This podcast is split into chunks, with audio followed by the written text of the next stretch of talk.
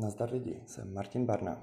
Eh, Dnes se podíváme na to, proč je velmi důležité, abyste, když si snažíte psát jídlo do nějaké aplikace s jídlem a hubnout, skutečně začali vážit ty potraviny.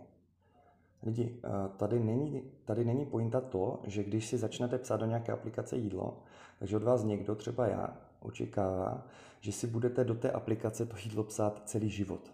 Je to jako nauka. Tak jako jste na základní škole se museli naučit násobilku, a nevím jak pro vás, ale pro mě to byl skutečný oprus, tak do dneška mi slouží a nemůžu vyčítat té paní učitelce ani chvilku, kdy mě nutila se to učit. Protože se mi to hodí do praxe, do života. Že ano. Stejně tak podobně je nutné si uvědomit, že když jdete třeba po obchodě a díváte se, tyjo, chleba, mhm, vím, kolik zhruba stojí chleba. Vím zhruba, kolik stojí kuřecí prsa, třeba kilo. Vím zhruba, kolik stojí mléko, protože ty potraviny pořád kupuji. A vím tedy, kolik stojí v korunách. Mám pro vás skvělou zprávu. Stejně, tak jako máte rozpočet v těch korunách, tak stejně tak máte i teoretický rozpočet v energii. A ta se neměří v korunách, ta se měří akorát v kaloriích. Stejně jako třeba do auta lijete benzín a ten se měří v litrech toho paliva.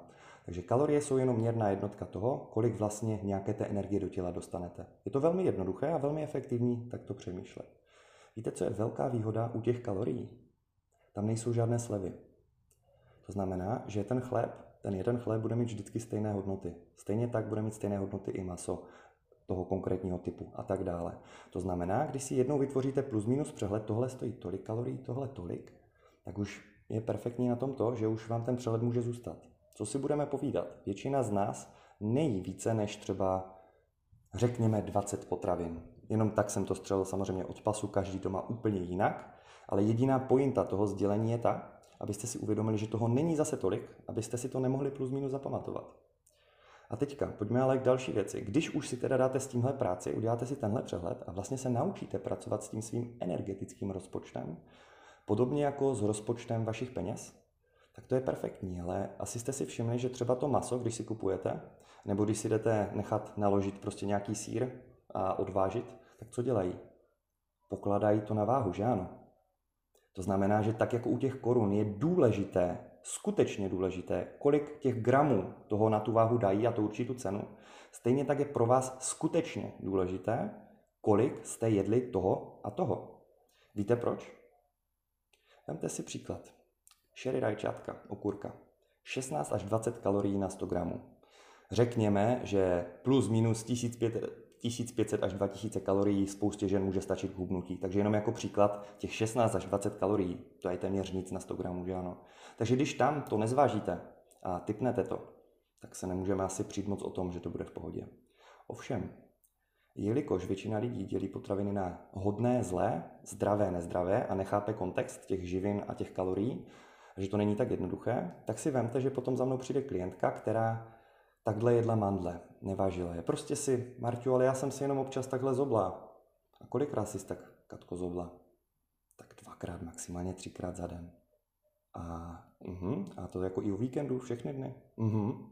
Tak si vemte, že taková Katka, když sedm dní třikrát si zobla mandlí, tak měla 21 nějakých hrstí mandlí.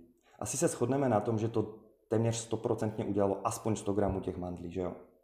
Doporučuji, pokud máte doma mandle, zkuste si je teďka jenom tak pro zajímavost zvážit, kolik to má gramáž. Berte to jako sebeedukaci.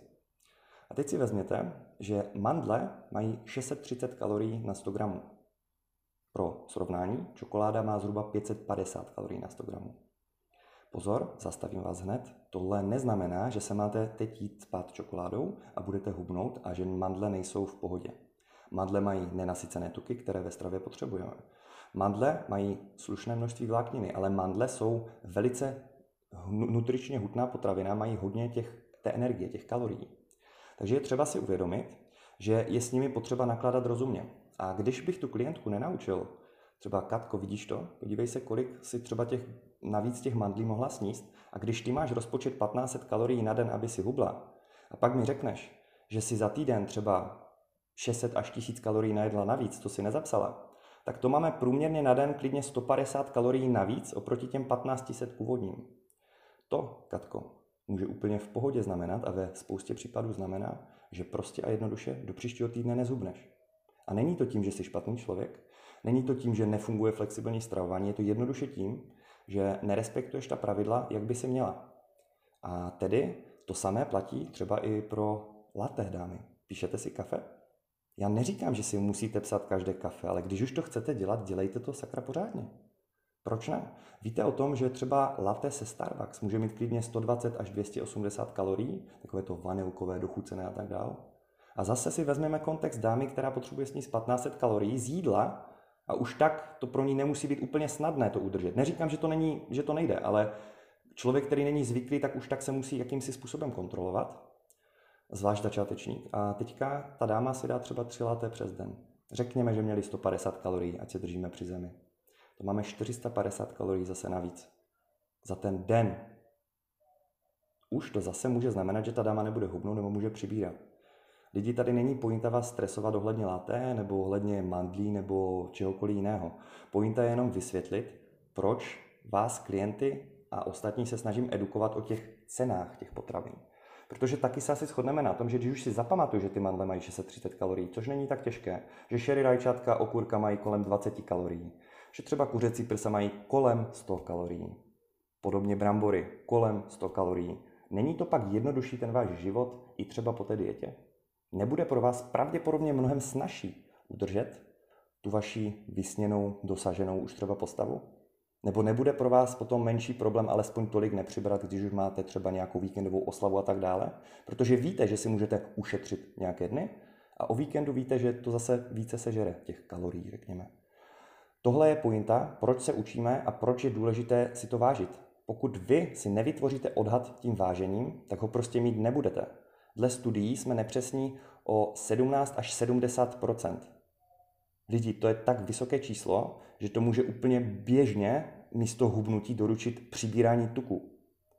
A to neznamená, že si máte říct, aha, no tak to není efektivní, to nemá smysl si vůbec počítat kalorie. To je naprostý nesmysl. To je to samé, jako kdybyste řekli, že nemá smysl v obchodě si zhruba z hlavy počítat, kolik vlastně už máte toho uh, nákupu v košíku, jestli vám to vyjde té třeba dvoustovky nebo pětistovky. Je to samozřejmě jenom výmluva lidí, kterým je líno se do něčeho pustit a něčím se rozvíjet. A pointa je, že i CCA nebo zhruba je pořád lepší než nic, ale já se snažím vysvětlit tohle. To, že to funguje, neznamená, že je to optimální, jak říká profesor Mike Zordos. A myslím si, že je fajn optimalizovat. Myslím si, že je fajn rozvíjet se. Proč byste nemohli mít ten odhad lepší? Proč ne? Proč byste nemohli mít lepší výsledky lidi? Proč byste nemohli být samostatnější? Nebojte se jít si zatím. Já vám s tím klidně pomůžu. Od toho tady jsem. Od toho dělám online coaching už spoustu let a proto to dělám tímto způsobem. Pokud máte nějaké dotazy, nebojte se mě zeptat a prosím vás lidi, be effective.